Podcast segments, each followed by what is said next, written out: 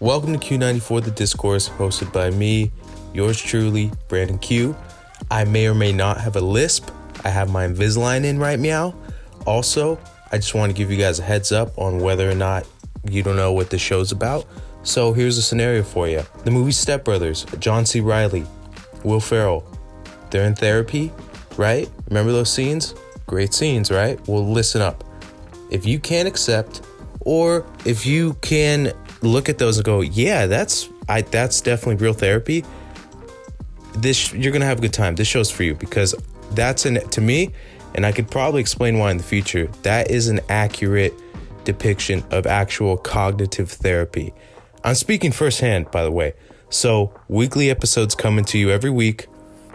Hosted by me, Branden Q. Check it out. Tell a friend. Tell someone you don't like. Tell your mom. I don't know your dog too. All right. See you soon.